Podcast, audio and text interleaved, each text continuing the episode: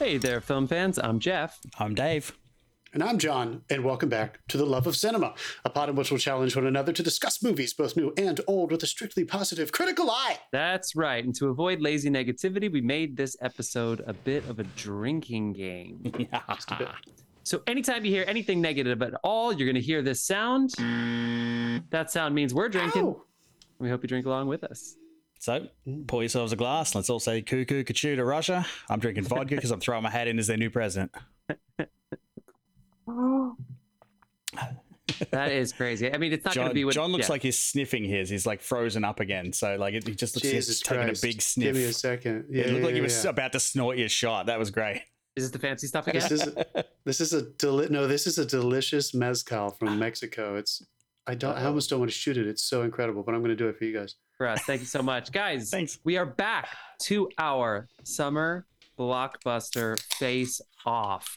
The premise is simple. We take all of the best summer blockbusters of all time that topped the box office domestically from hmm. 1980 to 2019, plus Star Wars and Jaws, and we are battling them off head to head, year by year. This is the episode for 1996 versus 1997. 1998 versus 1999. We got some good movies for you today. we got Independence Nelly. Day, Men in Black, aka Will Smith, guaranteed box office hit. Need Then- then we have Armageddon, which tops 1998 versus, uh oh, here they come. Here they come. Star Wars: The Phantom Menace, Episode One, 1999. There's a, there's a little contention over which uh, for the Men in Black year. We'll talk about it in a second. Was it Lost World? Was it Men in Black? We it's Men in Black for us. That they top the domestic box office charts. Maybe you want to sit there and be like, but the international numbers. But guys, Lost World's not winning this thing. So let's just rules. talk about Men in Black. Yeah, Lost World's not winning this. All right, we all love As the long- as dinosaur as we- messing with the Yeah, kids, but as long as we get the winning names right, we're fine. That's right. Oh, too soon? Jeff got so much grief on Facebook this week. Yeah. Oh my god, I messed up. I said so many names and I messed one name up. I'm gonna mess it up again. Get it right, dude. Gwendolyn Page. That's what I said.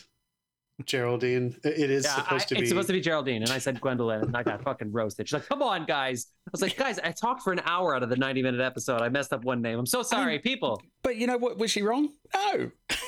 Shut up, Dave. All right, Shut our up. new buzz, our new buzzers are so small, Dave. Oh, sorry. You just ah. fucking Drake. Okay, people, that's what we're doing. We're so excited. We had such a blast. Oh my god, some hits include Back to the Future beating Ghostbusters and E.T. beating Jedi. Those are some of our favorites. And Raiders of the Last Ark had to go home. No need to listen to those episodes. Just kidding. Speaking of box office, did you hear The Flash dropped a ridiculous 79% in its second week? Not a great first week either. Not, I yeah, just- it, it made 15 million this weekend. Ugh, The, I mean, I, I think that I think the um, Jennifer Lawrence comedy made more than The Flash in week two. All right. Um, you know Yeah. what? In going through these years, we're going to give you highlights of the years, some movies that came out. You'll notice in the 90s, the comedies were so great and they ruled. There were so many summer blockbusters. Some were awesome hits, some flopped like crazy. And these comedies, a lot of them did pretty well in the 90s, and a lot of them lived on, you know, to tell the tale. So I'm all about a comedy, you know, this year. Yeah, summer comedy. It's, a, The bring them Flash, yeah. back. Bring those Yeah. back. Get out to the theater, people. Get out. Look alive. Doesn't have to be super dramatic. That's right. But speaking of super dramatic, John, you want to shout our sponsors out? that was not a throw to John. John, sponsors. John John's gone. Dude, I- my I don't- fucking internet is fucking uh, terrible today. I don't know yeah, what's going John, on. John's on Spectrum. You know what? From now on, Yeah. from now on, we have one sponsor. The artist known as Dasein. Wow. We're, we're gonna Yeah. do it, you guys. This is the transition Just- has to happen. Gotta happen. Carlos, give us more beers, and you're, you're back in the group. Uh, the artist known as Dasein provides all of our music. That's D A S E I N. You can find the music available on all the usual music platforms. Go there, enjoy yourself. It's the music at the top and end of our shows. So uh, enjoy, download. You're welcome. It's also the music in All the right. middle. That's the bit that keeps getting us in trouble.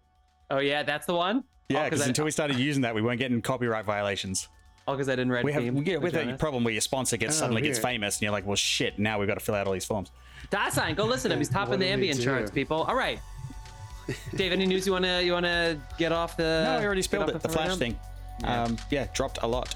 All right. Well, why don't Not we do it? Are you ready to rock it? Should we dive right into this? Let's do it. All right. See you soon.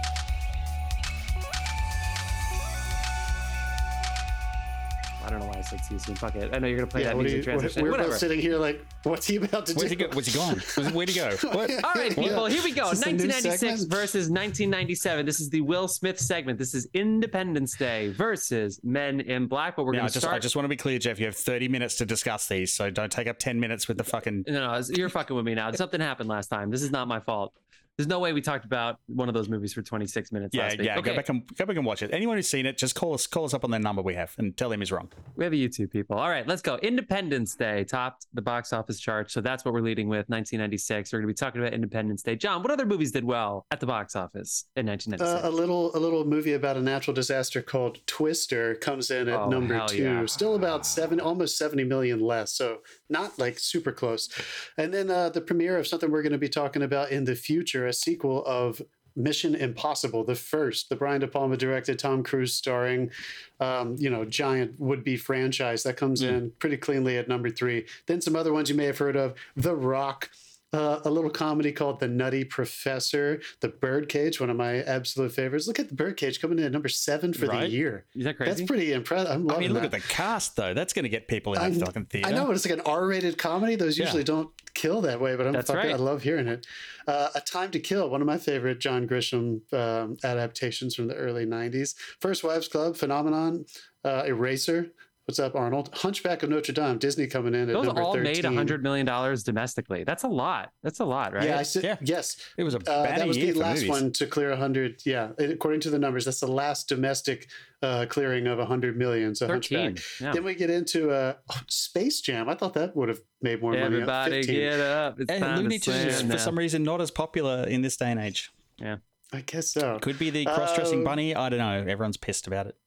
So again, we're in the late '90s, folks. You've heard of every movie in like the top 100: The Cable Guy, Courage Under Fire, Jingle All the Way, Twelve Monkeys, Executive Decision, Primal Fear, Tin Cup, uh, Sleepers, Jumanji. My goodness, I mean, there's there's just so many. We Twelve just Monkeys. Twelve Monkeys but is a perfect film to watch over and over again because every time you get to the end, you're like, "What the fuck just happened?"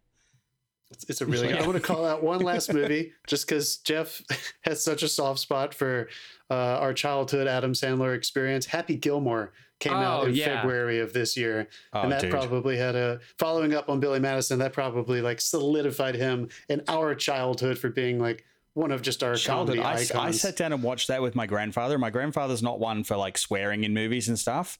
And when Oh, he cut loose on the scene in the scene in the office, and you can just hear him cutting loose in the background, they're just bleeping it. My grandfather nearly wet his fucking pants. I've never forgotten that image of him just piercing himself laughing. the cursing, the cursing's funny. The Bob Barker thing. Come on, yeah. Price is right, bitch. The Uh, price is wrong, bitch. Yeah. Price is wrong. Sorry, excuse me. Alligator bit my goddamn handle. Hell no, it was. all right, all right, all right, all right. Well, Jeff, you have any other standouts, or can we? can Yeah, we roll well, in? this so Independence Day started a list of um I think it's 10. I'm looking online and for some reason they're really making me go through the fucking woodwork to try to find this. But I believe it was 10 straight 100 million dollar uh, movies for Will Smith after this, which is still the world record. Uh, it probably will always be. Um, it's it's actually the highest grossing Will Smith movie until what do you guys think is the next highest grossing Will Smith movie after Independence Day? Men in Black. Men in Black was the next year, and it was not even number one in the box office technically. So, not Hitch. Good guess. It I was Robot. Aladdin in 2019. That's right. Which is Oh, which no. we're getting to at the end of this uh, first bracket. Oh fuck! That's the last one. Oh, God. God. damn it. Yeah. Okay, that's not winning this challenge. All right. Anyway. Oh man. um. Okay. Cool. Also, spoilers. Damn.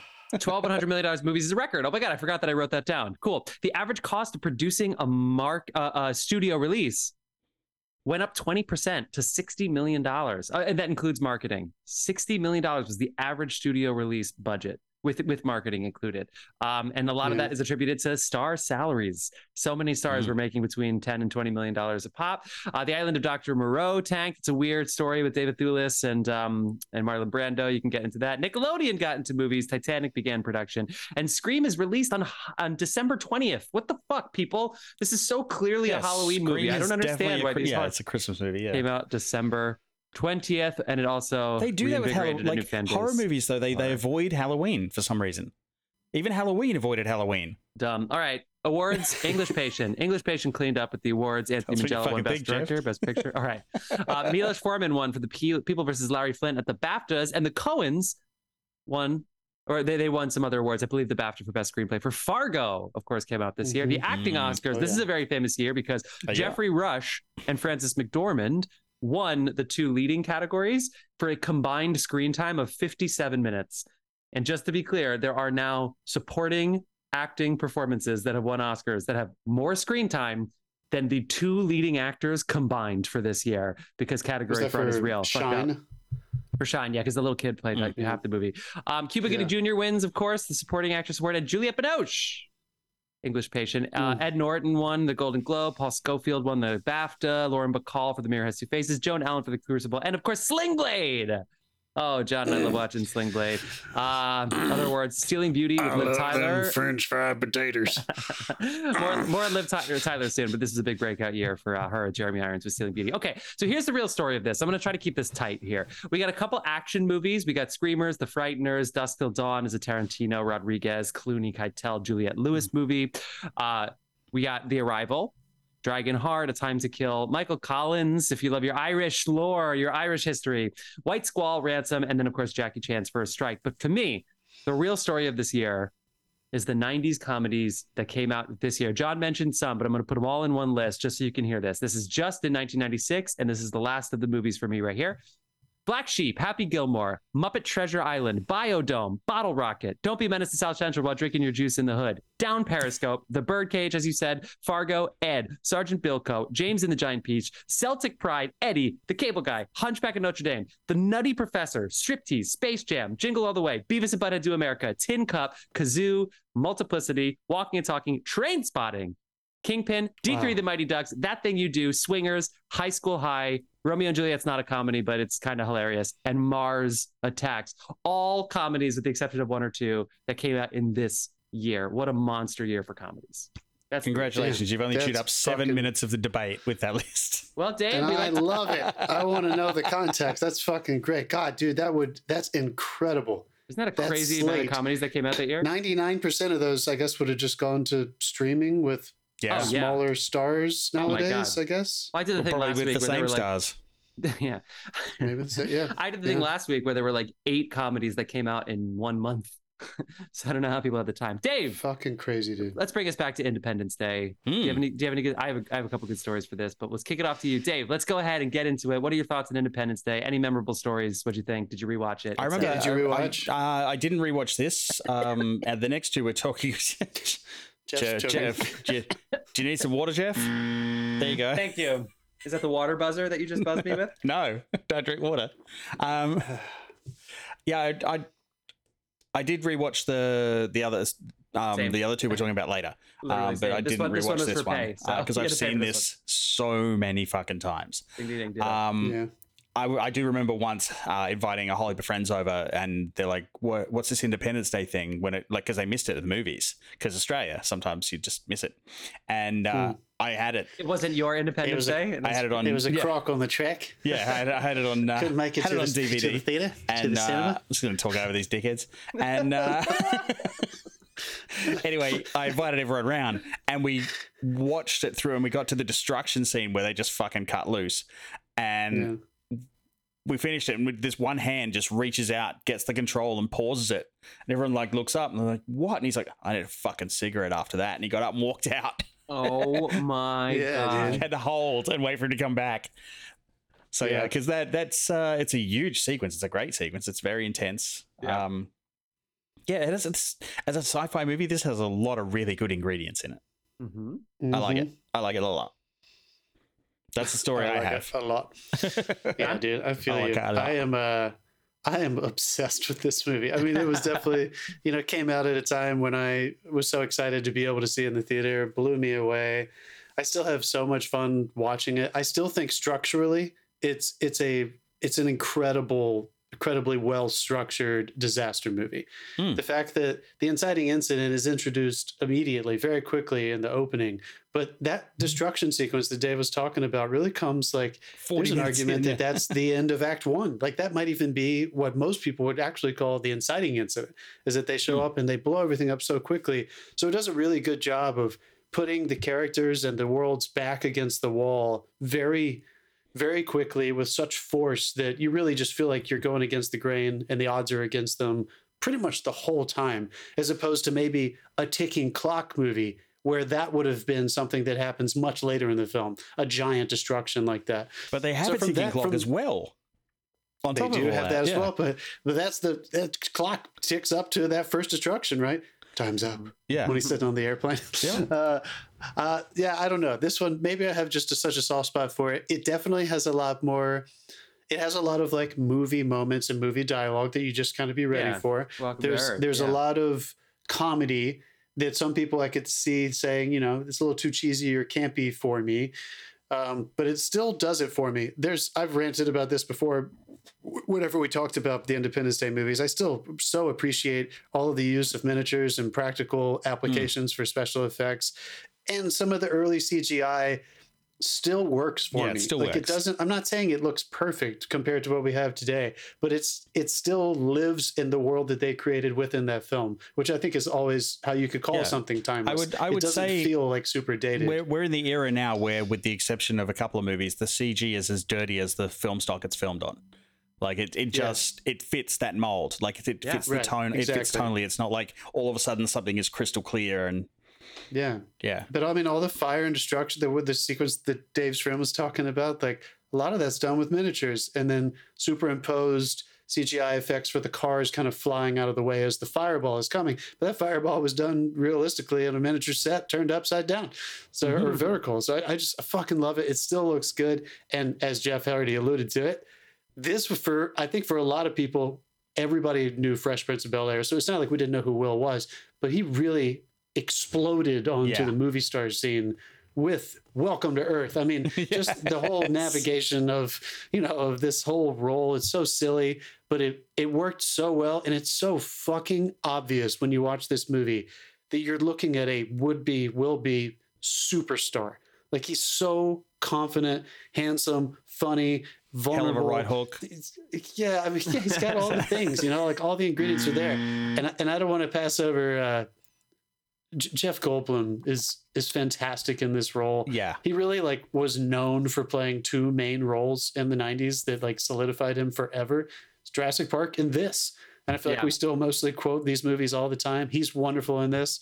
Um, Bill Pullman is great. I think maybe watching these movies this week, maybe the only thing about this movie in context, looking back on all these big, giant blockbuster films that could have raised the bar a little bit on it, is that the female characters who are in this movie are are present and supporting, but I don't know if the men have as much of a point of view about how their situations are affecting the women. The way Yeah. that like maybe we'll talk eventually about how Armageddon when that comes up. I enjoyed how the stakes and the consequences for the men uh, were bound to the women in their lives because this is definitely a male centric protagonistic film. Um, but nonetheless, I still loved, loved, loved watching it again. Elizabeth had never seen it. So I got to fucking watch her, and in the middle of it, she was like, "This is great," you know, just like smiling. I was like, "I know, right? It's just so much fun to watch." yeah. These are these ones are definitely guilty pleasures. Jeff, So what's really funny about this is that it has a the Metacritic score, the Metascore is like 59, and the the Rotten Tomatoes is like 60 something. For context, we're going to be talking about Men in Black in a second. Has a 91. Did they did they Wow. possibly go back and review it after they released the sequel? oh well, so They were just so two mad Because there is only one. Independence Day movie. The sequel is garbage. two funny stories. So this movie came out on July 2nd, and the reason it came out on July 2nd is because the movie starts on July 2nd, right? It's the whole movie takes place over three days, Hmm.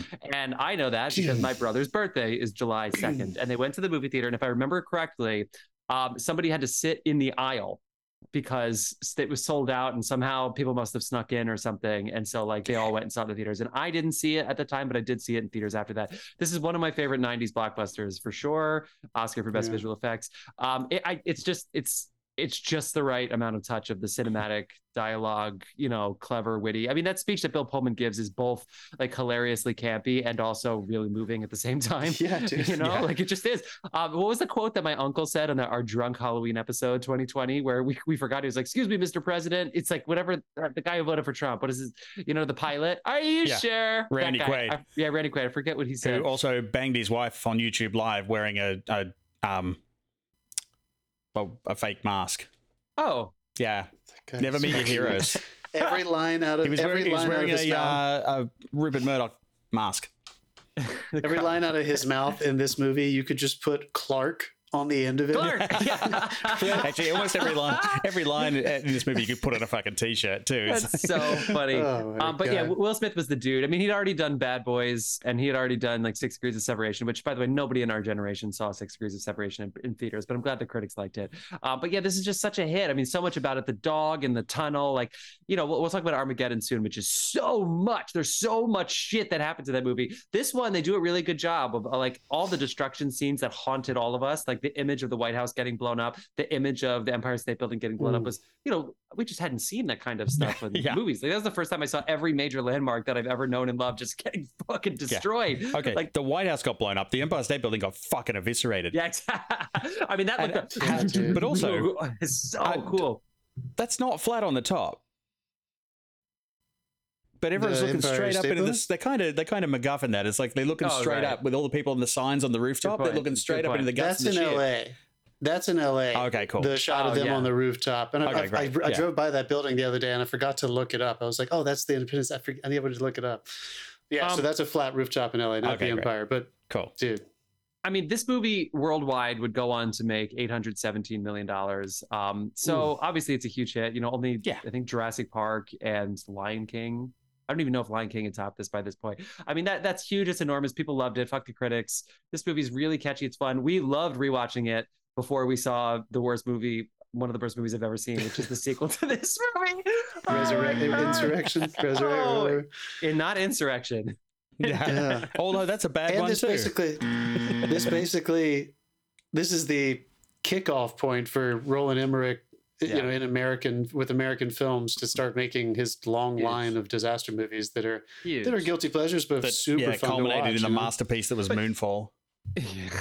oh, come on. back to wait, but back the final thing I'll say, and just to clear It's up, He made that during the great the pandemic, dude. Earth. Come Give on. him a credit. He made that during the fucking pandemic. Well, they did- That's incredible. Still they did a good job of rather than just showing destruction, they always had the one thing like like air the what's that what's the helicopter the president's helicopter is called um or not Air Force shit, One, it's whatever know. it's called. Um, the way it, like just gets out of the thing of the fire after making the decision, like I Yeah. should stay, and like no, you should go. It's like ah, and the way that um, Will Smith's wife and the dog, like right as it's going, like the fire is going through the tunnel. They do this really good job where you have your single person point of view for every disaster, as opposed to just mass It's, it's called destruction and Marine One. chaos. And then of course the Area 51 Marine stuff, all of it's so good. Yes. Marine One, thank you.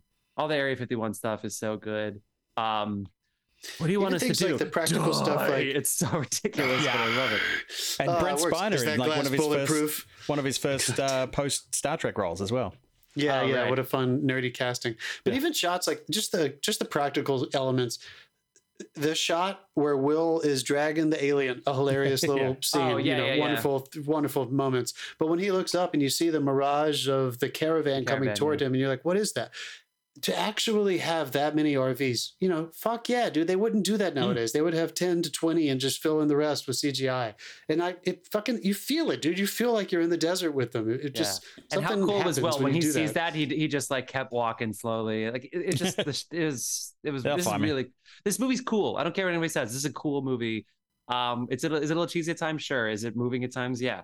I I just think it's great. and the, the the aliens are wonderful, right? They they look Oh, so yeah. good. Oh yeah, Even that one moment, J- Dave, what you were saying about like it lives in the context of like the technical quality of the film. That one silly when it skimmers across when it breaks in, in the lab, like uh, you know Elizabeth like laughed out loud at it, but not because it was not, not she wasn't laughing at it, she was laughing with it, kind of thing. Like it's yeah. it's kind of Yeah. ridiculous. That and was this- that was Alien B movie gold, there. but then it gets Yeah. really fucking sinister straight well, after it's that. scary. And then as soon as you start dude. to see like the hands move in one of them, and then they're like Yeah. doctor, doctor, and they all realize it. I mean, silver eyes. Um, Speaking of aliens, but- yeah, let's move Yeah. on. All right, people. Let's do it. Well, what is this going to be competing against? Men in Black, the next Will Smith movie. This one, of course, Yeah. co-starring It's Will Tommy Smith Lee Will Smith. Jones. By the way, this is on Max, and it is like a tight 97 minutes. I Mm. highly suggest the rewatch. As I said, 91% on Rotten Tomatoes. John, what other movies were hits in the year 1997? So number two and number three for the other summer movies, does domestic are Lost World, Jurassic Park, so Steven Spielberg's sequel to his little little Hmm. sleeper hit in 1992 or three or whatever that was. Uh, Liar Liar, Jim Carrey, number three. That's great. That, again, another comedy kind of coming Yeah. in and, yeah. and I mean, the, dominating. I the love after, after credit scenes for that is probably better than the damn movie, but it, that's good all around. I think Yeah. that one. That's Yeah. good God, I, fun. love, I I really liked that movie a lot. I watched it a lot. Air Force One, what maybe you would have thought would have been two or three, but Air Force Yeah. One comes in at number four, and then um, still reigning true in the top ten. Titanic is number five, and then we have um, we had I Star mean, Wars Titanic was was, starting to it was released five years before this, but it's It still number five. No, no, no, no. It was released in December. It's number like five on the list in a week and a half, and then It the next yeah. three months. It yeah. wasn't one of the 20 re-releases they've done. No, this was the original wait, that is release. confusing. I don't think that should be right because actually this the original re- the original release of Titanic came out in December, and so most of its money was made in 1998. Yeah, it's okay. number one in the this- 1998. Yeah, because it was this in theaters supposed to be five for forever. Yeah. Um, Star Wars it getting ramped up for its episode one, two, and three. The new ones that are going to be coming out. I don't know if everybody doesn't remember this. They re-released new editions Mm. into theaters. Oh, so, trust A me, we remember. Updated some of them. Updated some of them. Yeah, A New Hope is number six. So I mean, I went and saw. You know, I Yeah. saw those for fuck sure. I saw Han them at least first, That you was fuckers. awesome. Fuck sure.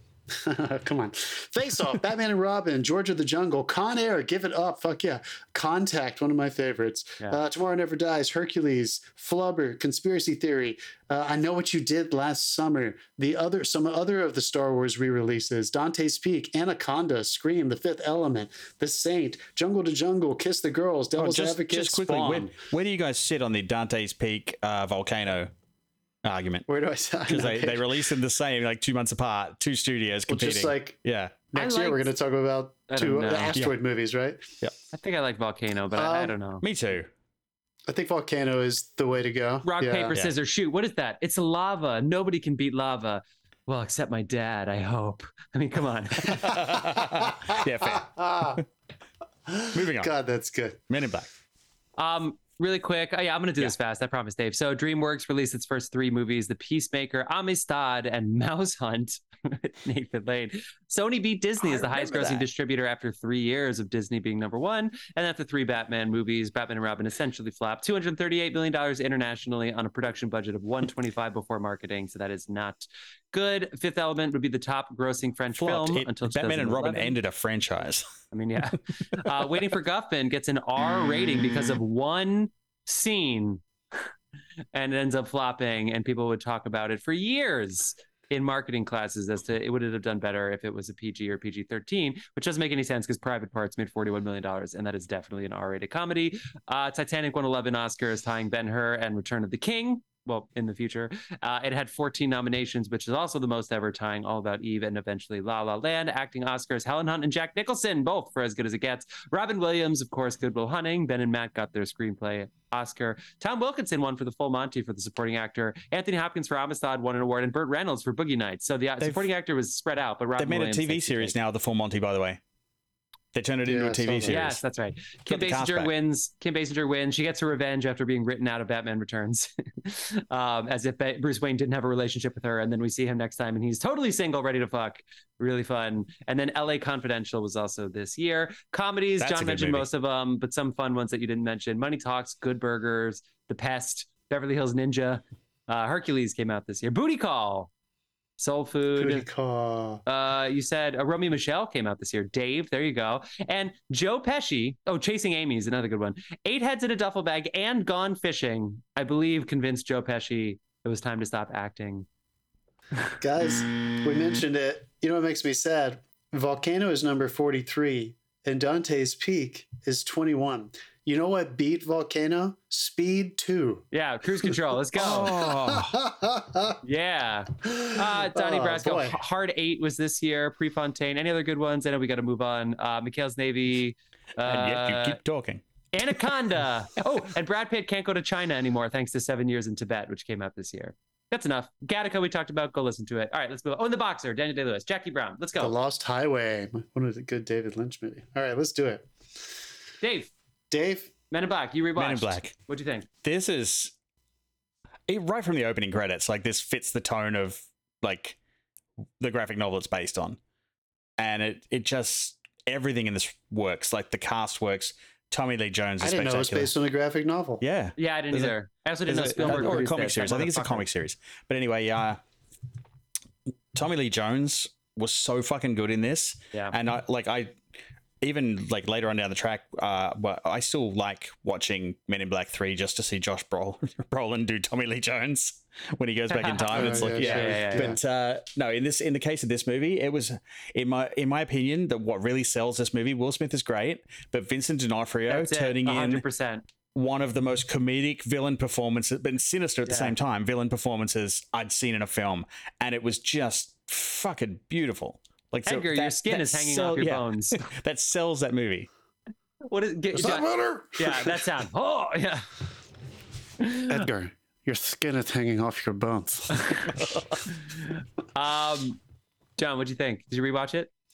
I did rewatch it, and I had not seen this in a very, same. very long time. I'm sure I watched it when I was when I was younger. I didn't. It didn't stay with me as I grew up. I never felt the the calling to rewatch it. I did watch like the sequels as they came out, and they were less and less and less impressive. So if I'm being honest, I kind of fell out of love with this with this whole series and this idea. I had a blast rewatching it though. Yeah, and you're same. right. From the opening, it was just like, man, this is uh, really charming and it, it establishes the tone so well, introducing you to Tommy Lee Jones and then to Will Smith at the chase. scene. I was just like, oh, I remember all this. Um, Also, I still, I still, not- I still quote the line on the park bench: "A person is smart, people are stupid." oh yeah, Some of the best sure, sure. wisdom out there. oh, yeah. Yeah, for sure. Um, Elizabeth, I don't know if she, I can't remember if she had never watched it or just hadn't watched it in a long time. I think she did see this when she was younger, but D'Onofrio, she called it at some point, like towards the end, she was like, he's the star of this movie. And honestly, like it might be true. I feel like they, the buddy aspect of Smith and Jones is, is Hmm. so rock solid that sometimes, kind of like Joe Pesci with Lethal Weapon, if you have a fantastic villain and with a really good actor doing it and the writing and the direction around it to feature their hilariousness, I think this one really elevates him entirely. Uh, I I think the only thing that I thought about, and I, I feel like this was like a little bug in the back of my Uh, head for this movie when I was younger. There you go. Uh, that maybe I thought about when I was younger, and maybe kind of was why I didn't go back to it as much as the movies that I was so addicted to rewatching on videotape when we were kids. And now that I think about screenwriting from a more of a technical place, I think the structure of this movie, there's something that maybe could have happened to before. I feel like we kind of rush into going to Queens and having that final thing. Yeah, I feel like yeah. there could have been maybe one more incident to raise the stakes before they just say, "Oh, I know where he's going." We take that fun, you know, car ride there through the tunnel, the red and now we're there, and now it's all the final. There, there may be. I feel like there might be something that should have happened that would have made them think, "Oh no, we're there, we've lost all hope." I think they want it to be the, the you know the. What do they call the aliens in the battle cruiser? The Ar Arquillian Arcadians? Arcadian Yeah. Arcadians. I think establishing them saying "Give it back or we're going to kill you" was supposed to do the job. But I wanted something to happen on the ground it with, was a- with our it heroes. It was an emergency big enough to make them want to go to Queens. Exactly. So, Yeah. cause so like that scene in the morgue where he does take the man. Galaxy. like- Just sure, come on. when he takes the when he gets it from our, our the wonderful uh, female, you know, female mortician. Yeah. That scene is great. I'm not saying there's anything wrong with it, but he gets away so easily. And then we have, you know, just the comedy of Will shooting at him, and then we're we're off to the races.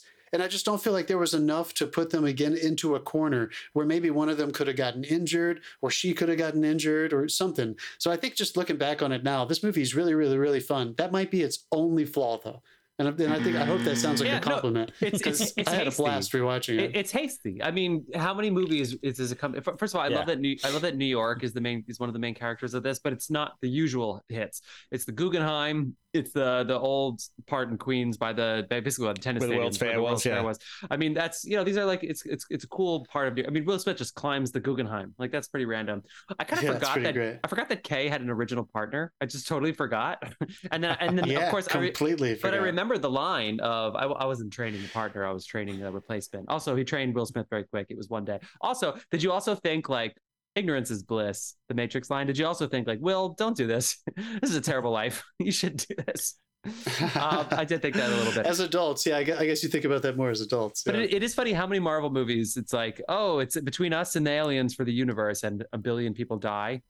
and in this movie, it's literally like three people fighting. It's like a cockroach and Tommy Lee Jones and Will Smith, and that's it. They'll determine the whole fate of the galaxy, and it's pretty pretty fun. Yeah, a- a- and, that's the kind of the point I was trying to make. Yeah. That like they established the rule that Tommy Lee Jones says there's always an Arca- Arcadian Death Cruiser trying to kill. The point is that these people can't know, but then they don't raise the stakes by traversing that. yeah.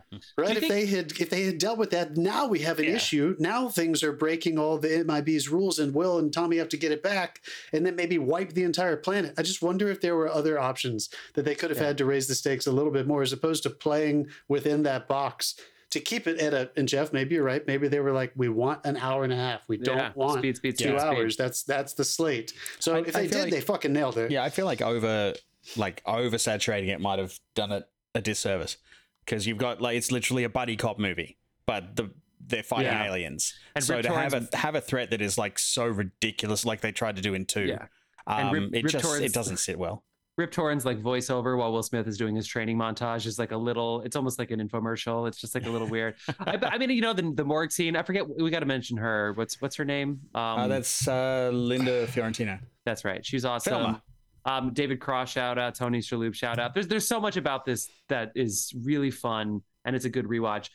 I kind of liked the the one we saw during the pandemic, right, with um, Tessa Thompson and Chris. Hemsworth. We we had a decent time rewatching that. I mean, it's silly fun, but No, yeah, I it was didn't. okay. Yeah, I don't The- think the- I liked it. the very second much, I didn't but- love the second movie, be, the second in the series because it was mostly they did the the um, because Tommy Lee Jones doesn't remember the first. He has amnesia. They just Mm. explain the first movie, like the whole movie, and it's like, oh, can we move on? Um, Yeah, I don't remember the second one at all. Anyway, I like it. Don't bet on it. Meat sack. There's good lines in this. Will Smith looks I really cool. the, There's a uh, good Dennis Rodman joke at the end about how he's an alien.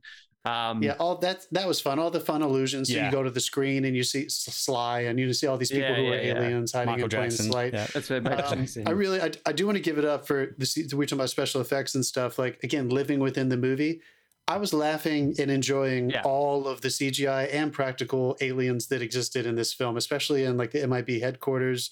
The four little, you know, the Yeah. four little guys, like still funny, Yeah. still great. Like it works so well. Dave, aesthetically, I wanted to point out because I'm sure you noticed. I kind of missed the late '90s green tone to everything. This was a green New York. I Yeah. fucking love that aesthetic. I loved. I lo- I know it's kind of overdone now, but I really enjoyed how how they used that in their production design. I was just thinking about it a lot. It was it was so Hmm. beautiful. I wonder was it And a created choice or a film stock comic-y restriction? tone. Yeah, who knows? Because I- it I- worked for me. Uh, what film stock did they use? Let's have a look. Carry take on. a look. Um, the last thing I'll say is that I also loved Will Smith's reactions. Honestly, like I think one of the things that makes him so cool is not just the lines, like they don't see me, you and me, is I make you, I make this look good. It's the reaction, like when an alien jumps at the Guggenheim and then is running away, and Will processing it is like better than any line he says in the movie. Just like him looking, be like, well, I'm not jumping off this. Like it's he's he's yeah, really fantastic. he's how do you smooth. think they did, Dave? How do you think they did that shot where dude jump, leans back and off the Guggenheim at the opening, and you watch him go all the way to the ground, and like it's it looked so real. I Mm. mean, it looked so good. I don't, I don't, I Oh, don't know Tommy how Lee they did shaking the that. pug. I want to know how they did that too. oh yeah, really cute, really cute. yeah, that was uh, it was Kodak Eastman that we're using on that. Oh hell yeah, the greens really put that, and I Yeah, feel like, 100T, I feel like usually 200T. use Fuji for So it green was a- stuff. it was- that's fantastic. They used tungsten the whole way through for daylight, so that'll that'll Ooh. definitely give you a little bit of a tinge. I don't know if Oh, it goes green. I know what I wanted to laugh about with you guys. You know, I remember even as a kid being like, what a weird little montage. Will's thinking montage at Battery Park Oh, after yeah. Tommy Lee walks away and it just goes to late afternoon, sunset, night, Oh yeah, and he's just sitting morning. on the bench. And Yeah. it's Yeah. like he doesn't hasn't move. left. We've been here a It's like, while. did they did they not get a permit for another? He doesn't go on a walk. Yeah. He doesn't go hit you know see the places he's gonna not be able to visit anywhere. He doesn't It's go visit so his family. Yeah, he just sits on the bench. It's- that made me laugh whole so that hard. feature this is in video games now. You can like hold a button down to just like skip twelve hours, and it, Yeah, it does that's it, it does the whole sky changing shit. All right. Oh, that really made me laugh. All right, that Sure, sound sure, means we got to wrap that's this. That's that is really funny. That sound means we have to wrap this Yeah. segment up, and we got to vote. Only one can go Oh, on. man. Only one can advance. This one's hard. It is hard, you guys. This one's not hard. Um, All right, you get first then. it's Independence Day. I'm going Independence Day too, mostly because of that structure thing I talked about. It was it was pretty evident to me this time. This is a summer movie thing. Men in Black's really fun. Independence Yeah. Day is such an Fair enough. Independence Day is definitely a, a rewatchable classic. I mean, Men in Black is fun, but yeah, I yeah, true. All right. Just like that, another movie has advanced and another movie has fallen to the wayside. Men in Black, RIP. I'm kidding. Um, you can find it on Max right now. 97 probably the next Check sequel. out. All right, people, we're going to take a two second break while you hear the, the music play so we can get set for 1998 versus 1999. That is, of course, Armageddon versus Revenge of the Sith. How Armageddon. monstrous of two movies can you possibly get put together? Who will win? Stay tuned. Revenge of the Sith, Fuck.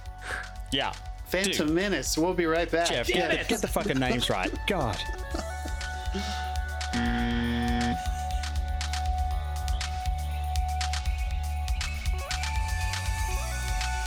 All right, well, we're talking. We're not even talking about that right now. All right, we're talking about 1998's Armageddon, Armageddon. Which, as we mentioned a second ago in the other series, technically Titanic made the most amount of money in 1998, but this was the biggest summer movie blockbuster in 1998, which is the point of our series right now. John, what else made some money in 1998? What else made some money? Ah, Uh, Saving Private Ryan, which uh, I was talking about, like the R-rated comedies. I think this is fucking awesome. Saving Private Ryan, a very intense R-rated war film by Steven Spielberg, uh, which ended up really rescuing um, DreamWorks. if you were ever looking um, for a movie that grabs you and like head fucks you in the first five minutes, that this is Head fucks you? Yeah, It's like 20 minutes. Yeah. it's, the, there's so that's number yeah. three, uh, behind Ti- Titanic and Armageddon. Uh, but the R-rated comedies are still alive and well. Number four, there's something about Mary, Farrelly Brothers. I mean, Wow. fuck, fuck yeah, dude, that's fucking great. All Number because of the five, jizz in the the hair. Water Boy. Yeah. That's the Water Boy. This is crazy. Doctor Dolittle. That's four, five, and six, folks, in the top ten. Then we got our other uh, asteroid companion film for the year. We were joking about Dante's Peak and uh, Volcano. Now we have Armageddon and Deep Impact coming in at number 7 Mhm. Uh, but you still have Rush Hour, Hell A yeah. Bug's Life. Wait, Uh, also, fucking A Bug's Life and Antz came out the same. There's like a month apart. A Bug's Life and Antz, the two, you know, Yeah, bug movies. super Yeah. weird. I think a Bug's Life Yeah, had a better marketing stuff. campaign. Yeah, but Antz had Woody had- Allen, which yeah, I really- DreamWorks Yeah. animation. I just listened to the whole like DreamWorks like book. It's interesting listening to that stuff. Godzilla, Roland Emmerich's follow up to Independence Day. The with Matthew Broderick. Um, who else was in that with him? Lots of people. Yeah. Uh, that was number ten. But then you have you know Lethal Weapon for the Truman Show. Love that movie. Yeah. Mulan, Enemy of the State, The Mask of Zorro, Antz, uh, the Rugrats movie. I don't even remember that. Uh, the Wedding Singer. God, Adam Sandler was killing it. That's Yeah. two fucking. Dude, the Wedding Adam Singer Sandler still movies. holds up to this day. How is that Wedding one not good. higher than The Water Boy? I'm No, kind of like, like, I again, like that movie this way is- more than The this is one that- sucks. It really, really sucks This because is one kids, of the ones we that wanted to see they the water found boy. later. It's it's one that Kathy everyone found Bates. later. Foosball. I think you, I guess you're right. I guess you're right. Uh, Blade, um, Lost in Space, A Perfect Murder, Everest, Prince of Egypt, another SKG uh, DreamWorks animation. I still like the first hour and ten minutes of Lost in Space. yeah. Yeah, yeah, come on. These are great. U.S. Marshals, Follow Up to the Fugitive, Yeah, Man in the Iron. Mask, Snake Tommy Eyes. Jones. All right, Jeff, give us some context, dude. Um, Titanic carryover. Uh, Terrence Malick returns with the Thin Red Line. Blade, I saw in theaters, so Mm, shout out. Thin Red Uh, the Oscars. This is the famous Shakespeare in Love versus Saving Private Ryan year, where Shakespeare in Love won Best Picture over Saving Private Ryan. Shakespeare in Love. Yeah, you. Fucking Weinstein. Yeah, fucking Weinstein. By the way, that is Weinstein's only Oscar, technically, that he ha- own personally owns. Is Shakespeare in Love? Wasn't worth it. Roberto Benigni wins Best Actor in a surprise. He beats Ian McKellen for Gods of Monsters, uh, Michael Caine, and Jim Carrey was famously not nominated for the Truman Show despite winning the Golden Globe for drama. Interesting. Weird. Golden Globe comedy doesn't always go on, but Golden Globe drama is almost always nominated, but not for The Truman Show, not for Jim Carrey. James Coburn wins for Affliction, but he beat Geoffrey Rush for Shakespeare in Love, Billy Bob Thornton, and Mm. and um, Ed Harris. That can't be right. Robert Duvall. This is a monster category. That's a big category for supporting actor. And then Judi Dench in the second fewest amount of minutes in the history of acting categories at the Oscars. She wins for eight minutes in Shakespeare in Love, and she beat Kathy Bates. Okay. I mean, you know, Half Baked, Spice World. I feel like we've done a pretty good job with this. Blues Brother 2000. Big I've Lebowski, seen did you Spice mention? World so many times. Man Big, the yeah, Man. there's some some some honorable mentions Wild just because Things, Primary Colors. Yeah. yeah. Big Lebowski. I'm a huge fan of uh, the movie. P- Small Soldiers came. Uh, Pleasantville came out. L.A. Confidential. Yeah. I fucking love that movie. Um, Sliding Doors. there was another like famous Can't Hardly one. Wait. the Broderick Godzilla. Can't hardly wait. Oh, Dirty God, Work. That, that really. Seven Days, Seven Nights. Mulan, I really like. X Files movie. Doctor Dolittle, you mentioned. Out of Sight. These are good. Small Soldiers is one that was on TV a lot, and I liked Mafia with Jay Mohr. That was pretty fun. The Parent Trap, if you're a Lindsay Lohan fan, of course. Drew Barrymore had Ever After and Home Fries. Um, Dave, you remember uh, Apt Pupil, the Stephen King short story Uh-huh. adaptation Yep. with Ian and uh, Brad Renfro? I wasn't a fan of the fucking good. movie. interesting. Yeah, not as much. Mm. It's a great short story. I'll give that to you. Rounders, Ple- All right. Pleasantville, Elizabeth. I mean, Cate Blanchett was so good in Elizabeth. Rushmore, people. You've got Male Patch Adams, and how Stella got her groove back. How is Taye Diggs not a God, household movies were after that? fucking okay, cool. king at the time, dude. The Every scene- And the, the funny thing is, a lot of a lot of the movies on this list have serious fucking staying power. Like some of them are still classics today. I mean, even Snake Eyes. Did we say that? It's, I mean, come on. All right, let's go. Yeah, folks, do you remember when you had trouble? You would go first of all, you would get your newspaper and you would turn to your your local Oh, cinema I loved page. it. Oh, so great. And you would have a tr- you would have trouble deciding which movies to see Friday, Saturday, and Sunday of that weekend because there were lots of movies out every weekend. There yeah. were movies coming out every Yeah. weekend, But and you knew that fortunately, well, they if we don't stay- see it this yeah, weekend, fortunately, they stayed they'll in be there for for, a long six time. weeks. Yeah. Yeah. we have time to see them. But of course, it built up just because the slates were huge. God, this is making me so nostalgic. Mm. Let's and now you got Tom go. Cruise running around punching everyone trying to get his IMAX screens. Ah, come on. I wanted one as IMAX screens too. yeah, me too. Dave, did you rewatch Armageddon this week, which is also available on Max? I watched has a I hell of a watched slate. Armageddon this afternoon. Whoa, Nice, dude. I Are you- watched. Are you, watched, exhausted? We we have like we have the two to talk about: Star Wars, Phantom Menace, and Yeah. Armageddon. I watched them both this afternoon. Oh yeah, I thought you posted that. What a Sunday. Yeah. Um. What is what is Sunday? And uh, yeah, Armageddon, dude. It just everyone loves to hate Michael Bay, but fuck, the dude can make an action film. This thing just Yep. grabs you and doesn't stop. Like every Yeah. time it looks like it's getting slow, something happens. The pacing in this is fantastic. They they gave the fucking meteor its own personality and sound effects and shit. So every time you hear that, you know you got to be scared. Um, the premise is ridiculous, but they somehow pull it off just by it's it's like we're just gonna go with this. Come with us or don't. Like it's it's it's a really good fucking action movie. Awesome soundtrack. Um, Bruce Willis is at his best around here. Like Die Hard's great. This is God, just as fucking good. Like he is Oh, yeah. he is nailing it at this point. He's like in command of this. But what a cast. Like fucking Billy Bob Thornton, Ben Affleck, who in my opinion at the end of this film does some of the best acting I've ever seen him do. Um, Steve Buscemi steals the show every time he's on fucking screen. Uh, I mean, usual. every every line he says that he's Yeah. like a sex addicted, Yep. like a loner. I mean, it's brilliant. Yeah, there's, it's like you could not get a better ensemble for the action team. So good, John. I, I I completely agree.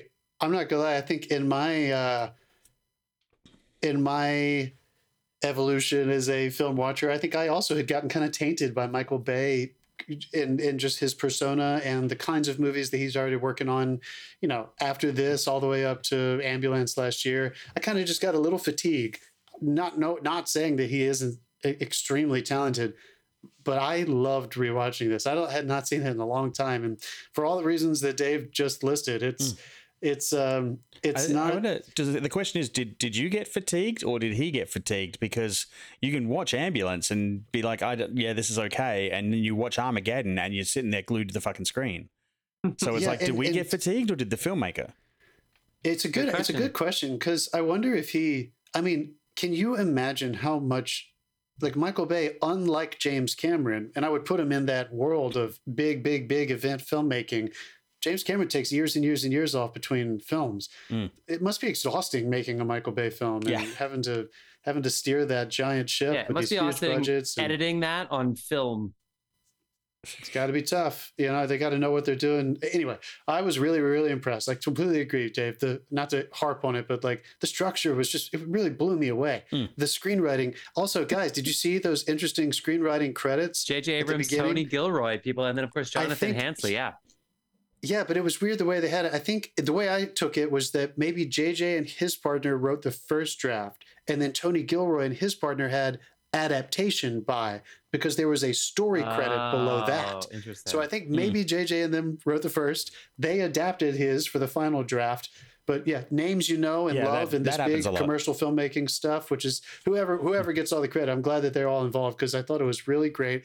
This screenwriting and the, and the structure for this kind of action movie, it's a fucking lesson. You think every time you think they're going to solve a problem, fucking throw them down the stairs. Yeah. John Wick them down to the bottom of the stairs. Yep. Like every time they turn around, there was an issue, and that's why it's it's exciting. And again, like I was saying with Independence Day, the destruction, the shameless, the shameless, consequential, accountable destruction of planet Earth throughout this movie, but including oh, yeah. the beginning, is necessary. I hmm. forgot they ex- they destroyed Paris. Yeah. When it got to that, I was like, "Oh too. shit, And dude! They just City. fucking wiped New York Paris City's off a the terrible place. Paris. Get out. Yeah. and why, Fuck why yeah, did dude. I all mean- of these meteors hit the tiniest specks of the planet? These cities are small in the grand scheme of things. And can- New York City got hit by Also, like 17 I had to laugh. I did have to laugh when they cut back to Paris after that. And what's what's the thing that stands in the big roundabout? They had the fight at it John in John Wick. Arc de Yeah. Talleyrand, Yeah. de- it's still standing, but the fucking crater from the meteor is right next to it. I'm like, what is that fucking We- thing made of? Yeah. we laughed we laughed about that dude that was funny i think my only criticisms that are and these are just this is michael bay whether whether we like it or not for better or for worse you agree with it or you don't agree with it some of the over sexualizing of liv tyler was just not necessary for storytelling and felt a little bit like don't you want to watch ben affleck sit behind her in one of the um you know when he when bruce willis finds them in that Mhm. and they're like he's like kissing on her back and pulling her, her dress strap down and they're supposed to be like saying goodbye to each other and they're sitting in the back of a rocket engine. I was like this is just so contrived and sexualized. It took me out of it a little bit versus like it doesn't take me out of it the way he directs his action. Sometimes that romance stuff and the way he, The way he did it was so Like the animal Which one? cracker, the, like the animal crackers line. Even when that came out, everybody was like, "That's cheesy." of right? But course It's, that it's the whole way it's framed because people would do that. I don't know if they would be on that structure if they had one night to spend with somebody and they'd Yeah, I've, wouldn't stop. be I've on done that kinky shit with animal crackers before. But I just, I don't know. I just feel like it could have been, Dave, it could have our been a little bit. count sp- Anyway, anyway, anyway. Uh, that one, and That then much sugar is not good for your butthole. this, uh, the his sentiment and nostalgic take on like the way he showed America. Those slow motion things of like, what Yeah. era was that supposed to be in? Those white future Proud Boys running around in fucking rural America with like farmland behind them and shit. I was like, Yeah. what time is this supposed to be? Show an urban setting. Show people who aren't white. I thought it was kind of weird that Well, he, they, they showed the urban showed setting people- was del- deserted.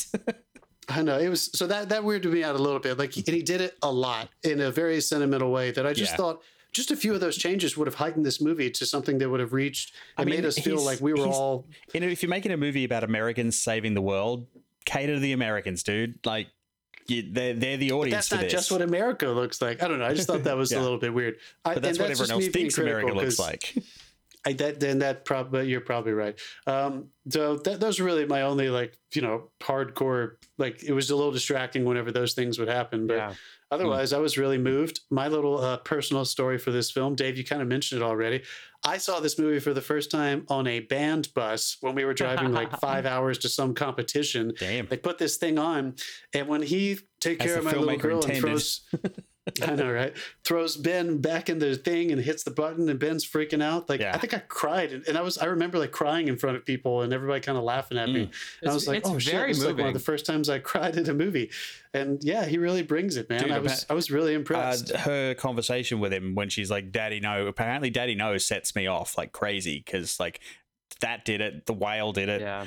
Like yeah, you get that girl just Right. break down and yeah, it's that that this- that was where the tears came from me. and yeah, so I because I alluded to it earlier. Let me just bring it back. This was what I was talking about. I just I did just say the over sexualizing and the sentiment, but I did enjoy that because there was the father daughter daughter dynamic and the hopefully future you know fiance boyfriend dynamic with her as well. you could share the stakes were imposed upon us to think about the consequence of losing her or her losing them the whole time as opposed to independence day and like those it was kind of it felt kind of when we were not in the same Yeah. scene with them we weren't thinking about it but i i liked that that rose that raised the stakes throughout the Yeah. movie building to that final climactic emotional Mm. moment it's all about her that's who they were both fighting for Well, it's And it's funny. that. That's a that's that a great really tool. well. Like Joss Joss Whedon used to famously use famously use that in Buffy. It was like whenever he wanted an emotional reaction from the audience, he made Willow cry.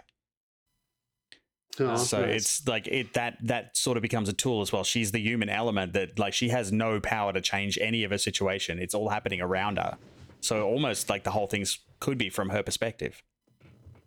So I like the movie too. Um, this jeff we don't care about what you think Yeah, dude. yeah. you still here? um, this had a 140 million dollar budget, about 14 of which went to Bruce Willis, who they arced him perfectly. I mean, like if honestly, you know, he's yelling at first the golf where he's hitting the golf clubs with shotgun. Greenpeace people. Like I, I don't know if that would work as well today, but like the shotgun at, at Ben Affleck, I even mean that again wouldn't work today. Straight but on the back of that. I, He's I really- give you yeah. fifty grand a year. yeah 50 grand what a Yeah. generous amount nowadays yeah um i mean the cast is unbelievable the cast let, let- let me shout let's just say it bruce willis billy bob thornton fuck yeah liv tyler obviously ben will patton steve buscemi owen Will wilson who is like a year out of rushmore william Fick, is it Fichtner or Fitchner? It doesn't matter. Michael Clarke Duncan. I mean, Keith David is in this. Jason Isaacs has like a cameo kind of part in this. This movie is so stacked. It is so fun. Every single thing that can possibly go wrong goes wrong. But Yeah. we are grounded by the fact that why, why do we fight? We fight for family. And um, the the Bruce Willis Ben Affleck like tension is really that really works. The fact that he doesn't want to work with Ben Affleck, I do think they sold that well. This is the year after Good Will Hunting, so this is essentially Ben Affleck's first big star role. Um, the Steve Buscemi lines are so funny. My favorite line in the whole movie is um, is um, oh fuck, I wrote it down. Oh, if I were to kick you to the balls and you don't know how to work them, what happens?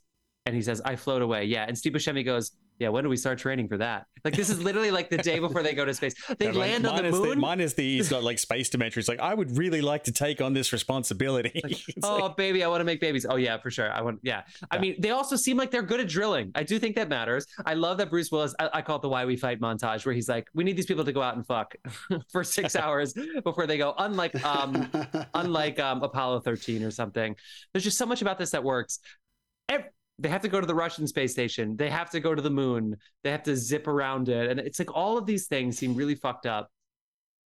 It's a little too exhausting. It's a little exha- it's exhausting people. This movie is really hard to sit through. It really is. It's so long and every single thing that needs to go wrong goes wrong. But at the same time they really pace Yeah, it well like, so they- that when they get to the bruce willis moment, they blowing up the a meteor or end- making a film? Fucking hell. also the the, I, the cgi did not age well to the fact that like weeks before this was going to hit earth it looked pretty close. That meteor look pretty looked really close. close. Maybe it's a, Um, maybe it's like a wide angle lens or something. but this is so i mean it's so iconic. The the leaving on a jet plane where everybody's singing i mean it's just, just so many iconic moments. They just know how to frame those those moments. Russian components american components all made in taiwan. Like there's just so many iconic things in this movie. It's really fun. That's what i think. How many 360 uh, wraparounds did you count, Dave? i mean Oh, 140 million God, yeah, budget what is double that today what, what is it today 300 million for this movie to do what they did Probably, yeah. Uh, Yeah. it, they could make it for 120. they just won't pay the writers is that what it is Yeah. And they wouldn't have those kinds of stars. No, not not the way stars are paid Yeah. today. no they'll get back end I thought you meant the Not visual effects. like this. Like, oh bruce would Well, they would, but they would also get. They wouldn't work for scale and get back in. They would still negotiate You an enormous done. amount. five and five yeah i can see i don't know we'll see you know, to be Yeah, honest, well- I don't think this movie could get made today. for a lot of reasons. Yeah. This made me sad for Bruce Willis. Just want to say that. yeah Yeah. Thinking about you, Bruce, man, you were the fucking man in this movie, and all this, like as as Dave said, you Yeah. were just crushing it at this period. He came to the Um, diner, met him, yeah. met him a couple times at the diner. Nice guy. Yeah, dude. I, His wife made him face the door, and you could sit here and be like, he's like, ah. I know. Let me let me tell that story really quickly, just because Were you there with it's so good. Well, I was there for sure one time without you. It was late at night, and Oh, no. this you know large man came in, black, you know, really nice like baseball. cap. I could tell it was probably this man probably has some money, but just jeans and like a nice leather jacket, and he was with a young woman who probably was not his daughter. I'm not sure. I'm not sure who it was. To be honest, I don't That keep up with like celebrity gossip. but I went up. They were just sitting at a small little two top table, just for two people, a two person booth at this dinery restaurant that Jeff and I worked at. And I was like, "Hi, how's it going? Can I take your order?" And those blue eyes look up at me and he's like, two chocolate milkshakes, please. And I was like, oh my God. I mean, like, I could just immediately, every bit, eh, piece of my being, I was like, just fucking, dude, punch me in the face. Like, uh, John cool, McClane stay is cool, in the stay fucking cool. building, dude. Yeah. God, he was so awesome. He was so clearly the coolest guy Yeah. in the room, like, immediately. What a dude. Hmm. Uh, so yeah, that's uh that's Armageddon. right, Armageddon. All right, here we go, people. Are you ready to pivot into 1999? I think anyone was Hold ready on, for wait. this. I, I, want, I want to bring this up just to ask you guys. Jeff, you said it's exhausting, and I just want to ask as much as I was enjoying this, I do wonder if did the Buscemi madness work for you guys in the rewatch?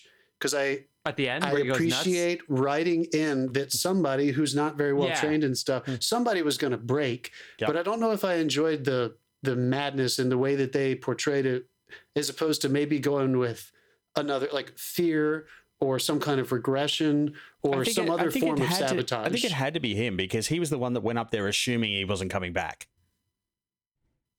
Like That is every, true, every single thing he why I did, he was like, "I'm not coming back from this." Ah, Yeah. So wouldn't it have could it have been more interesting if he fe- if he ended up desperately wanting to come back and like something overtook him and it was fearful as opposed to I don't know. There's just I remember feeling that maybe when I was a little bit younger too. Like of course they cast Steve Buscemi and of course he goes a little nuts. And I, I don't know. I guess I was wondering if it if it worked for you guys this time around. or if 100% worked for me. Thought, "Ah, I worked for know." me. Yeah, Worked for me. All right, good, 100%. very good. Um, I had hold on. I have a little issue with the audio here. No big deal. Let me just fire this up here. is it something I'm gonna have to fix later? Yep. Fuck. I'll buzz myself. yep. All right, let's move on. no show this week's focus. All right, people. All right, we here we go. are now going to be talking. Now that I'm starting a new audio track, we are going to be starting to talk about 1999, and this is, of course, Star Wars: The Phantom Menace. Closing out the millennium. Finally, finally, finally, George Lucas forgot he shouldn't direct. Let's go, people. John, what, what what other movies made some money in 1999? No, I'm kidding. This movie is fun. Go ahead, John. 1999. Well, the big one that honestly, like, you, you- it's hard to beat Star Wars, but number two, also a summer release, The Sixth Sense. I mean, this is the Mm. beginning of like a whole new dawn for our twisty auteur, Mr. M. Night Shyamalan, that we've talked about several of his movies on this podcast. that- that Toy was the Story dawn. 2, That was it. literally. Yeah. Uh, oh, come on. come on. Uh, Toy Story 2.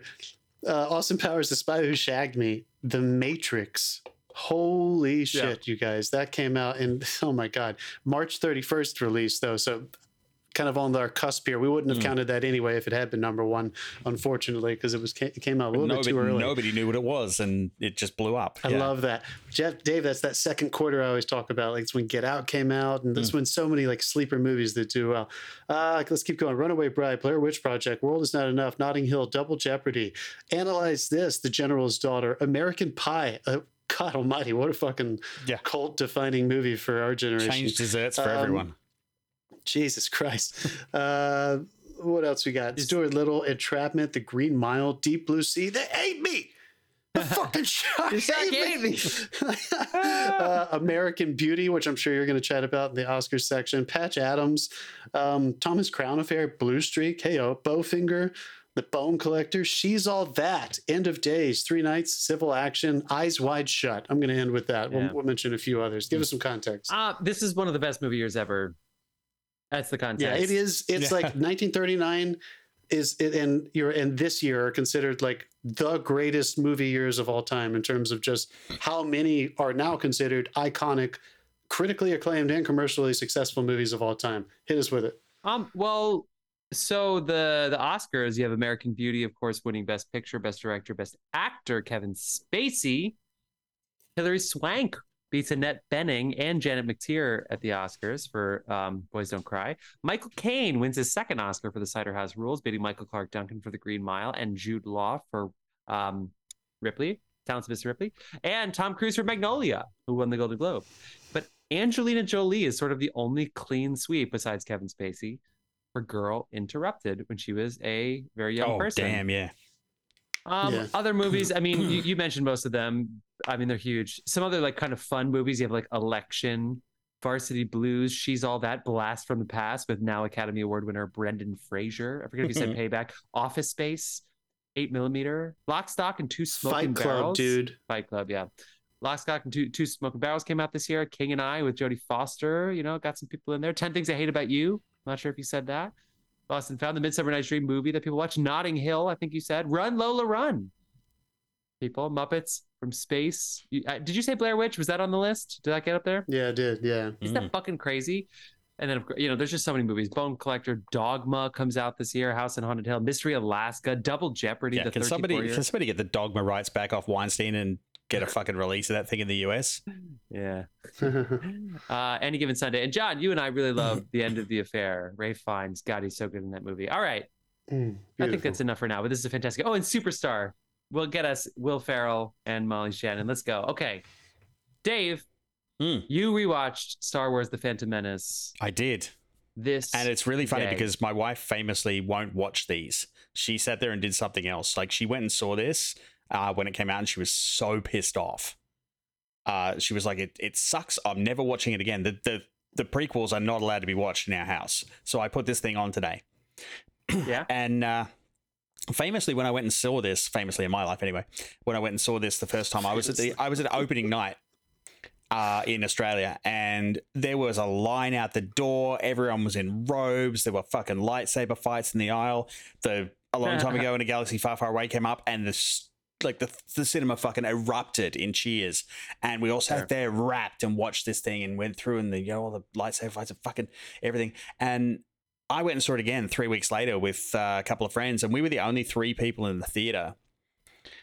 Uh, it was deserted, and I'm just sitting there going, I don't remember this movie being this fucking long, Oh, yeah. and it, it just sucked the life out of it, and Hmm. that hasn't changed for me. This movie is two hours of really slow exposition and a pod race and a lightsaber fight. Done. It could be 40 minutes shorter. Um, I mean, it's, the hints are all there, dude. Like, it, it starts off talking about in the text scroll, talking about taxation of trade routes. It's like, you know what you're in for. Like, this is Star Wars trying to be a political thriller, really a lot heavy about handedly. viceroys and trade and senates. I learned a And lot of really things bad accent choices. weird. Uh, Yeah. The queen is uh, the viceroy's accent's really. Yeah, yeah. It's like it's- almost all of the the one the only thing I will say, and I was talking to John just before we started this, um, is the fact that like Hayden Christensen, who got shit panned for the trilogies, and the guy who voiced Jar Jar Binks, who basically had to delete his social media, he got Yeah, depressed, like yeah. it was really bad. Both of those guys have appeared in uh, like Hayden came back for Obi Wan, and then what a good show. uh, the guy who voiced uh, Jar Jar came back for came back recently in a, a cutscene for I think it was in Mandalorian where he rescued Grogu.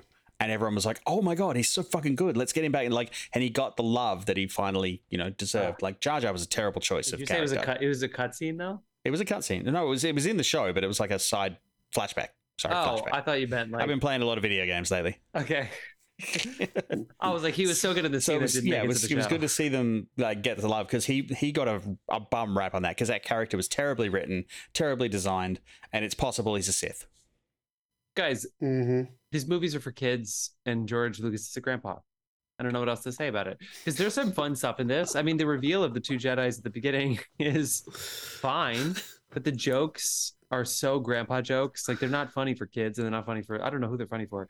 But like the opening reveal where the two Jedi and you know it's you know it's them. But I, I didn't know who Qui Gon Jinn was. So like to see Liam Neeson in this, I thought that was pretty fun. It was and uh, it was obviously he was going to die. It was obvious he was going to die. Oh, that was that was great. Like that whole scene is fantastic. whole and then, and then right, you can Master. skip the next. You can short. skip the you can skip the next forty minutes. Nothing I'm of with you. consequence happens. I'm with you. It's Yeah. I, yeah, it's like everybody. I feel like has memorized those first 15 minutes or so. There's mm, always a bigger fish. this one. There's always a bigger fish. There's a little. I mean, you know, they, they clearly were going effects happy in that little like in the pod thing. Not pod. That's the wrong word. in the, in the I little mean, boat with Dude, the like not a real underwater. there's not a real set in this thing. Like he green screened I- the fuck out of everything. And then of course they have to go to Tatooine, which is fine. You see Annie and C3PO and stuff. And I, I don't know. As a kid, that really worked. I I knew. Here's what I knew. I knew I was going to be playing the pod racing game. I knew I was going to play Yeah. the video game. When the movie came out, I was like, they're going to make a video game of this. And you know what? They did. The. Darth Maul character with the two, and then especially with the lightsaber reveal. I mean, that is like that. They nailed it. It's clearly like on the whiteboard. They circled those moments and said, "These are the highs of the movie. Mm. Write us the rest of it." And you're right, Dave. You're right. It's too The other- bad because it's still other, really the other fun. thing that gets really creepy is when you get to like episode three and look back and realize that she's supposed to be about 14 he's about seven and he bangs her later and it's just like it, it's it's it's a whole dear evan hansen moment it's like that that age gap is not right Dave, you're like sand.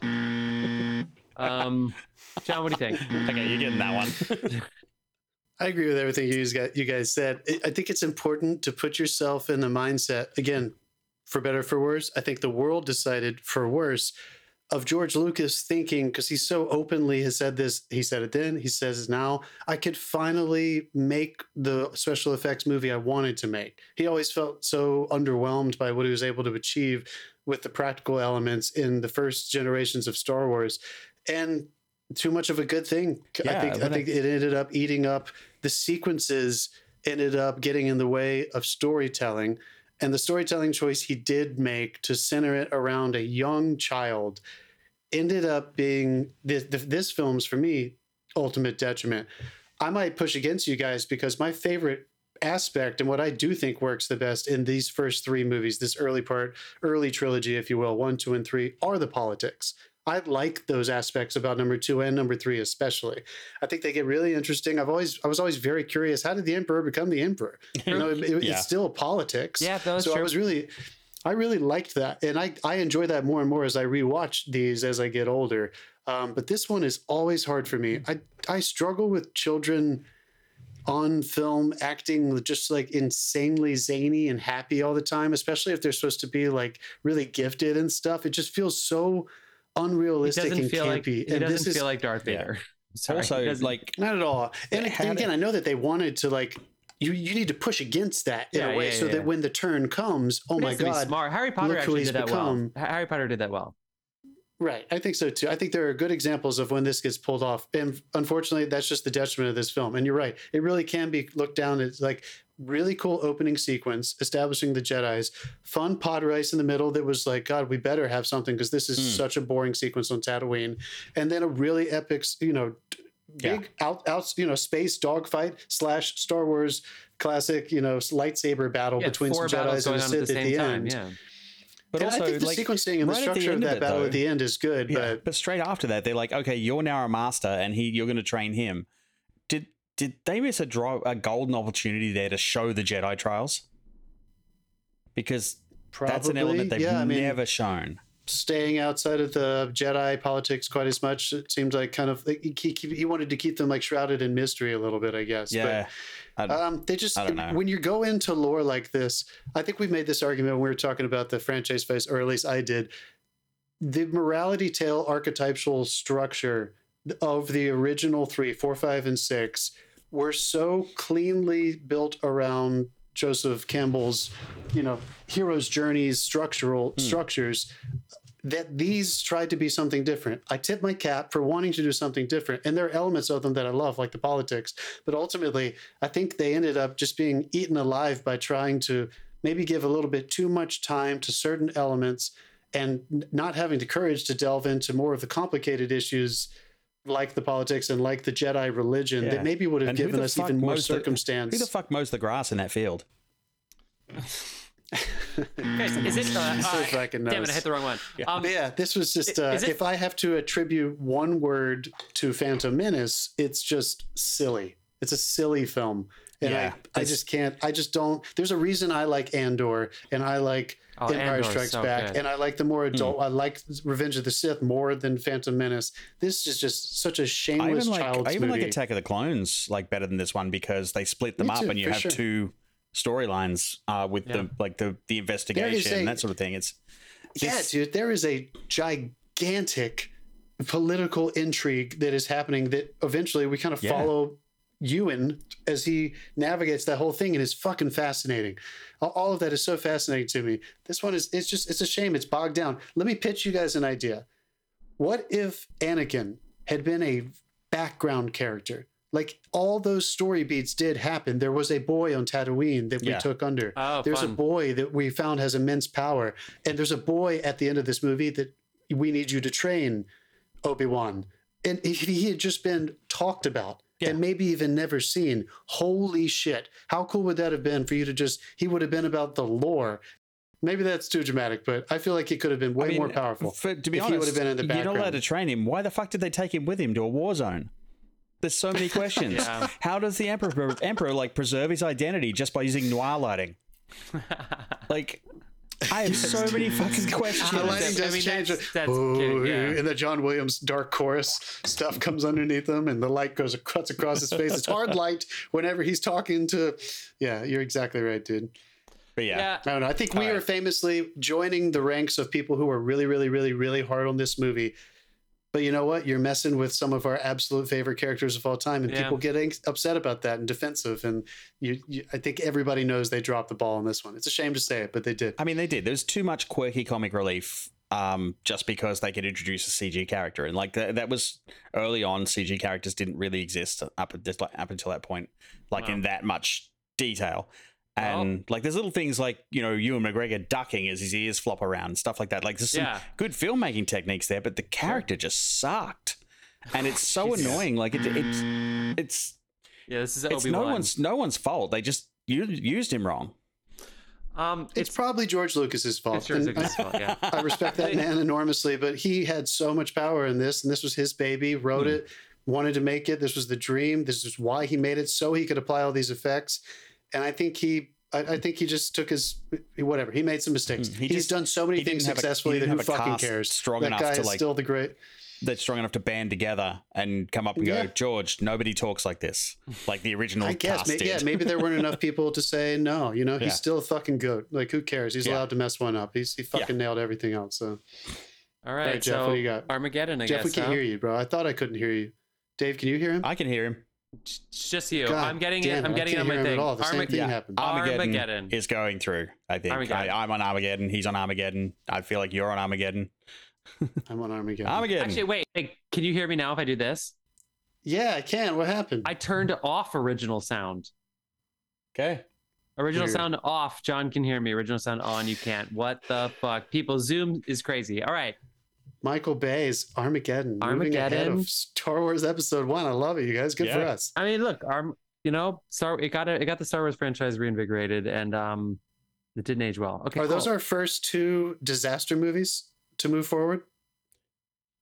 I think they Uh, are, right? I think so. I guess so. yeah, I think so. I think those are the first two. We're kind of moving into the. Yes, we're cooking. the We're big like we're really part, cooking. We're more than halfway done. All right, people. What joy. That's it. what joy?